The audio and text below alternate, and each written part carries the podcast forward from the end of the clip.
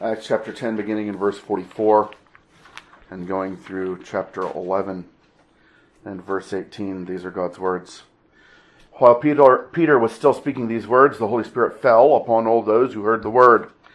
And those of the circumcision who believed were astonished, as many as came with Peter, because the gift of the Holy Spirit had been poured out on the Gentiles also. For they heard them speak with tongues and magnify God. Then Peter answered, Can anyone forbid water that these should not be baptized who have received the Holy Spirit as we have, just as we have? And he commanded them to be baptized in the name of the Lord. And they asked him to stay a few days. Now the apostles and the brethren who were in Judea heard that the Gentiles had also received the word of God. And when Peter came up to Jerusalem, those of the circumcision contended with him, saying, You went in to uncircumcised men and ate with them. But Peter explained it to them in order from the beginning, saying, I was in the city of Joppa praying, and in a trance I saw a vision and an object descending like a great sheet, let down from heaven by four corners, and it came to me. When I observed it intently and considered, I saw four footed animals of earth, wild beasts, creeping things, and birds of the air. And I heard a voice saying to me, Rise, Peter, kill and eat. But I said, Not so, Lord, for nothing common or unclean has at any time entered my mouth. But the voice answered me again from heaven, What God has cleansed you must not call common. Now this was done three times, and all were drawn up again into heaven. At that very moment, three men stood before the house where I was, having been sent to me from Caesarea. Then the Spirit told me to go with them, doubting nothing. Moreover, these six brethren accompanied me, and we entered the man's house. And he told us how he had seen an angel standing in his house, who said to him, Send men to Joppa and call for Simon, whose name is Peter, who will tell you words by which you and all your household will be saved. And as I began to speak, the Holy Spirit fell upon them as upon us at the beginning. Then I remembered the word of the Lord, how he said, John indeed baptized with water, but you shall be baptized with the Holy Spirit. If therefore God gave them the same gift as he gave us when we believed in the Lord Jesus Christ, who was I that I could withstand God? When they heard these things, they became silent, and they glorified God, saying, Then God has also granted to the Gentiles repentance unto life. This ends this reading of God's inspired and inerrant word. So we begin hearing this passage uh, preached on the last Lord's Day, recognizing that Jesus' saving from heaven is signified by the sign that he has given us on earth. And we looked at Matthew 28, which we will uh, do again briefly just now. And starting in verse 16, then the eleven disciples went away into Galilee to the mountain which Jesus had appointed for them. And when they saw him, they worshipped him, but some doubted. And Jesus came and spoke to them, saying, All authority has been given to me in heaven and on earth. As you go, therefore, make disciples of all the nations, baptizing them in the name of the Father and of the Son and of the Holy Spirit, teaching them to observe all things that I've commanded you. And lo, I am with you always, even to the end of the age.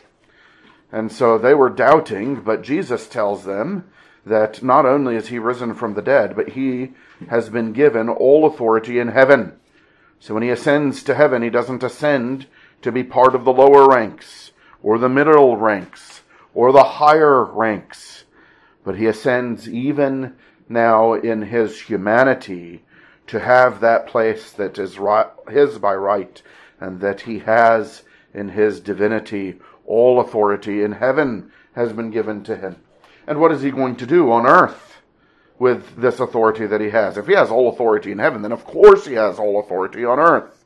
But what is it that he wants to be done with his authority on earth? He wants, and what he is going to do is to make disciples, not just from one nation, but from all the nations. And his way of doing that is going to be by sending men that he has chosen to speak the good news about Jesus dying for sinners and rising again with power, being God from all eternity who has become a man in order to save us by his death and resurrection. And as he sends them out, he is going to attend them with his power. And there are two things that they must do with everyone whom he adds to his church by his ministry that he has ordained. The first thing is to baptize them. And the second then thing is to teach them to keep all that he has commanded. And so, in the first place, uh, baptizing them demonstrates that it is Jesus from heaven by his power. How do we know that?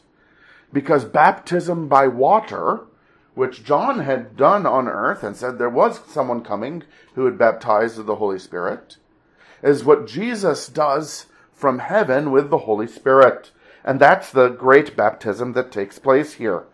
Uh, when he says, uh, in verse 15 of our passage, and as I began to speak, the Holy Spirit fell upon them. When Peter says, as, and as I began to speak, the Holy Spirit fell upon them as upon us at the beginning. Then I remembered the word of the Lord, how he said, John indeed baptized with water, but you shall be baptized with the Holy Spirit. And so, when it says in verse 44 of chapter 10, the Holy Spirit fell upon all those who heard the word. And when it says in verse 45, the gift of the Holy Spirit had been poured out upon the Gentiles. Uh, and then when he says again uh, in verse 14 of chapter 11, the Holy Spirit fell upon them as upon us at the beginning. Peter is saying he recognized this pouring of the Holy Spirit, this falling of the Holy Spirit as that baptism that Jesus promised that he would give of his Holy Spirit. Not now with water as the element, but with the Holy Spirit, if we can say this reverently, as the element of the true and great Christian baptism. That the reason we baptize with water on earth is because Jesus baptizes with water from he- or with sorry with the Spirit from heaven. Now he commands us, whoever is added to the church, that we baptize with water. But he is the one who, in his time, pours out the Holy Spirit, so that the Holy Spirit falls upon and dwells in the one to whom the Lord Jesus gives him. And so we see not only that Christ's salvation is signified, but that Christ's salvation must be submitted to. The church submits to his salvation by applying the sign that he commands and uh, teaching the scriptures as he commands. Uh, and so there's the baptizing them in the name of the triune God, and there is teaching them to observe all that I have commanded you. Uh, and so all those who uh, who are added to the church, they must be baptized and they must be taught. If we withhold the water, we would stand against God. It's important to note that verse 17 is talking about something that is actually after what the Judaizers are complaining about. In verse 2, when Peter came up to Jerusalem, those of the circumcision contended with him, saying, You went in to uncircumcised men and ate with them. But Peter has already told them that he and the six others who were with him had entered the man's house. Uh, and they had also uh, lodged the, the man back in Joppa at Simon the tanner's house. Uh, and so, so his feeding them, eating with them in Joppa, and probably again uh, in Caesarea, and then his entering their house uh, in Caesarea, those things had already happened at the point that he's describing in verses 15 through 17.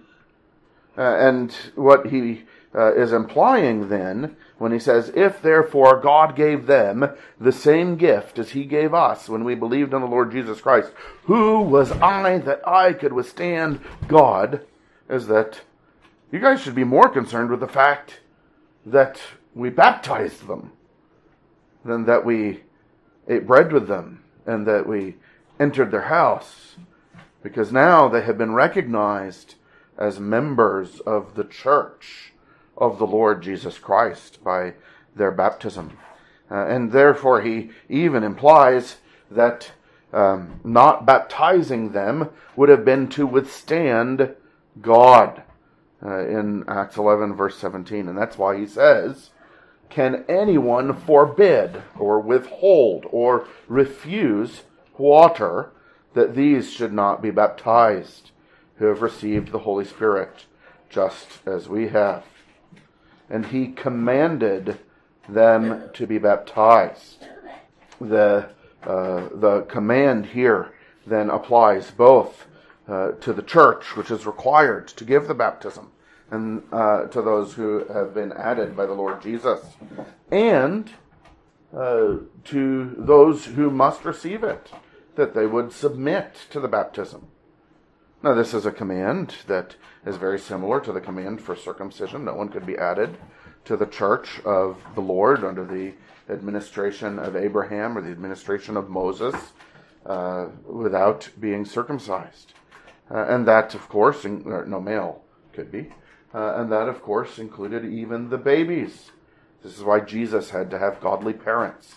There were a number of things concerning God's law that were required to be done uh, with the Lord Jesus Christ in order for all righteousness to be fulfilled that actually weren't under his control. Part of his humiliation was being a baby.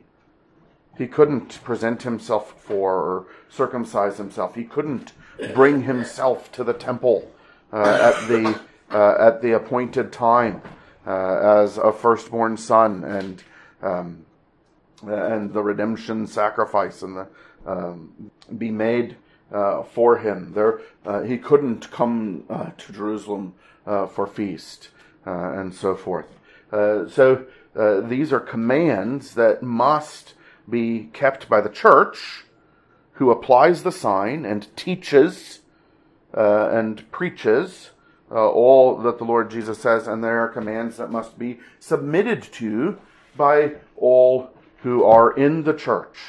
That they submit not just to being baptized, but they, they also submit to being taught. And what are they submitting to uh, to be taught? Uh, well, everything. Uh, in Acts chapter 20, the Apostle Paul is saying his goodbye to the Ephesian elders uh, and he says, You know uh, how, uh, in what manner I always lived among you, verse 20 now, how I kept back nothing that was helpful, but proclaimed it to you and taught you publicly and from house to house. And then, even more strongly in verse 26, Therefore I testify to you this day that I am innocent of the blood of all men, for I have not shunned to declare to you the whole counsel of God. And so the when the Lord adds someone to his church, whether by um, adult conversion or by baptism or by sorry birth into a covenant family, there is the requirement of doing both of those things. You may not withhold baptism from them any more than you can withhold some part of the whole counsel of God from the teaching and you may not withhold the whole counsel of God in the teaching from them, or any part of it, any more than you may withhold baptism from them. But the same or, or similar is true for the one who has been added to the church. That you must receive, and uh, and uh, whether uh, as a baby who doesn't really have a say in the matter, or if you have been added to the church later in life you um, uh, you must submit to, yield to being baptized. Or if the Lord adds your baby, you must yield unto the Lord that your baby would be baptized, as Joseph uh, and Mary did for the Lord Jesus with his circumcision. But you are just as much uh, guilty if you uh, if you don't yield to being taught as if you didn't yield to being baptized. So it's the church's job to, to preach and to teach the whole counsel of God.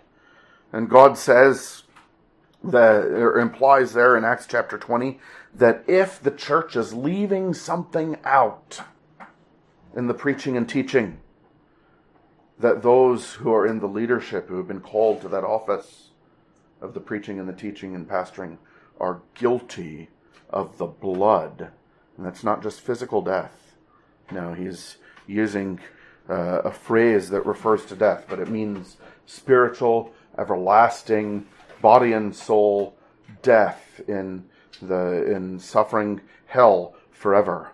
He says the church or the minister or the elder who leaves something out of the preaching and teaching is guilty of the blood of those who are entrusted to his care. But similarly, for you who have been brought into the church, if the church is doing the preaching and the teaching, and you are not receiving it, you will be guilty of your own blood. Uh, and so it is necessary, as Jesus says in the passage in Matthew, to not just to baptize those whom he adds to the church, but to teach them to keep all that he has commanded. And the first thing to keep, of course, is to recognize that it is Jesus who gives spiritual life. It is Jesus who gives his Holy Spirit. It is Jesus who gives faith in himself. It is Jesus who gives himself to that faith by the working of his Spirit. It is Jesus who gives the washing of his blood in himself for the forgiveness of his sins. It is Jesus that gives in himself his obedience and righteousness to be counted as yours. It is Jesus that by giving himself gives all of his life and his goodness to be the power by which you are transformed to be like him uh, and to become more and more good in the way you, you think and respond and live.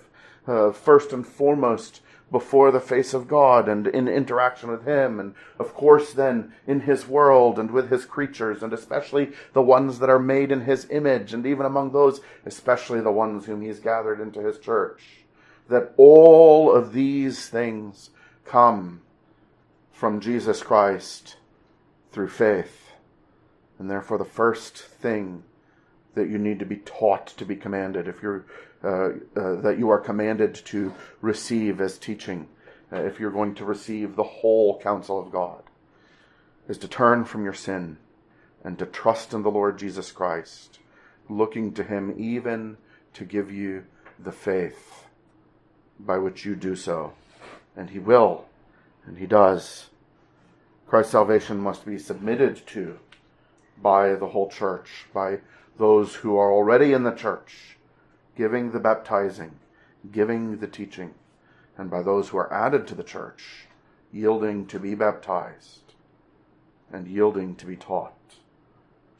A parent who uh, understands that they are to yield and bring their child for baptism and does that, but then allows life to be full of other things and is often not at the preaching or the teaching doesn't make use of it, doesn't lead their own uh, the father doesn't lead his family in worship, taking the preaching and teaching of the whole counsel of God in the public ministry and leading it every day in his home and having the elders into his home uh, on a regular basis to reinforce it. And the, the father who doesn't do that uh, is just as much withholding what Jesus has commanded as the one who does not baptize his child.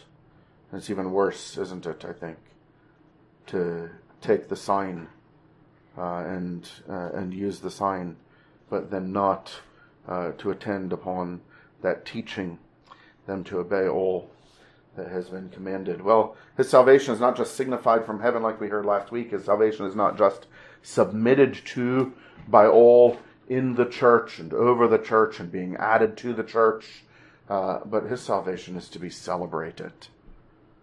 When the Lord Jesus gives the sign on earth and displays that he is the one who gives the Spirit from heaven, that he is the one who is saving by giving his Spirit from heaven, we are to celebrate that he has come and accomplished our salvation, that He is the one who now by His Spirit is applying our salvation. We are to celebrate His adding to the church.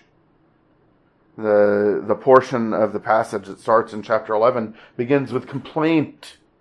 Those of the circumcision contended with him, saying, You went in to uncircumcised men and ate with them.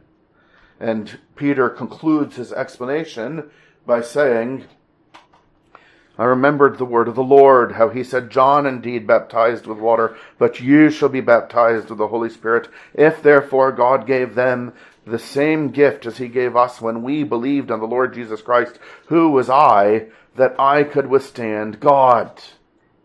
But the response to recognizing that it is Jesus who pours out the salvation from heaven is not just to tolerate those around us or even to welcome them and love them as our brothers and sisters, which we ought to do and we should and we do, and we rejoice over their coming among us.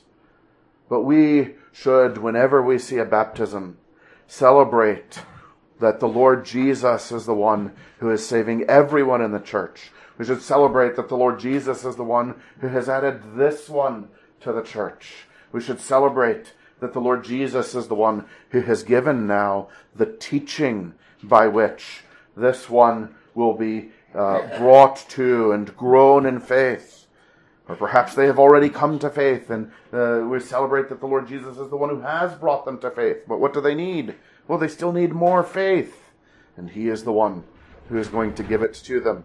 Uh, and so, it's not just that His salvation is signified, it's not just that his salvation is submitted to, but it should be celebrated, and that's what they do. When they heard these things, they became silent, and they glorified God, saying, Then God has also granted to the Gentiles repentance to life. They became silent, but they didn't remain silent. They silenced their complaints. Why? So that they could be noisy with their praise. They became silent and they glorified God, saying, Then God has also granted to the Gentiles repentance unto life. So we see someone baptized. What do we do? First of all, we submit to the rest uh, of, uh, of what Christ requires. This one is now one who is owed the teaching of the whole counsel of God. That's one of the responses to, to baptism by the church. And you who have been baptized, how should you respond? By receiving the teaching of the whole counsel of God. But we don't just submit to his salvation, we, re- we uh, rejoice over his salvation. We glorify God. We praise Him that He has added to the church. We praise Him that He is the one who applies His redemption from heaven. We praise Him that He grants repentance unto life. We praise Him. Uh, and so you see a baptism. We submit and we praise. It's a time of rejoicing. Let's pray. Thank you, Lord um, for this portion of your word. Pray that you would help us to rejoice over the fact that you are the one who have granted reconciliation, who have gathered your church to yourself, that Christ is the King in heaven and over all the earth. And we pray that you would that you would make our hearts to be obedient to Him, to do with the church and do with ourselves as part of the church, members of the church, as Jesus says to do, but that you would also make our hearts to adore him, to adore you in him, that we would be full of praise for your great salvation. We ask all these things in Jesus' name. Amen.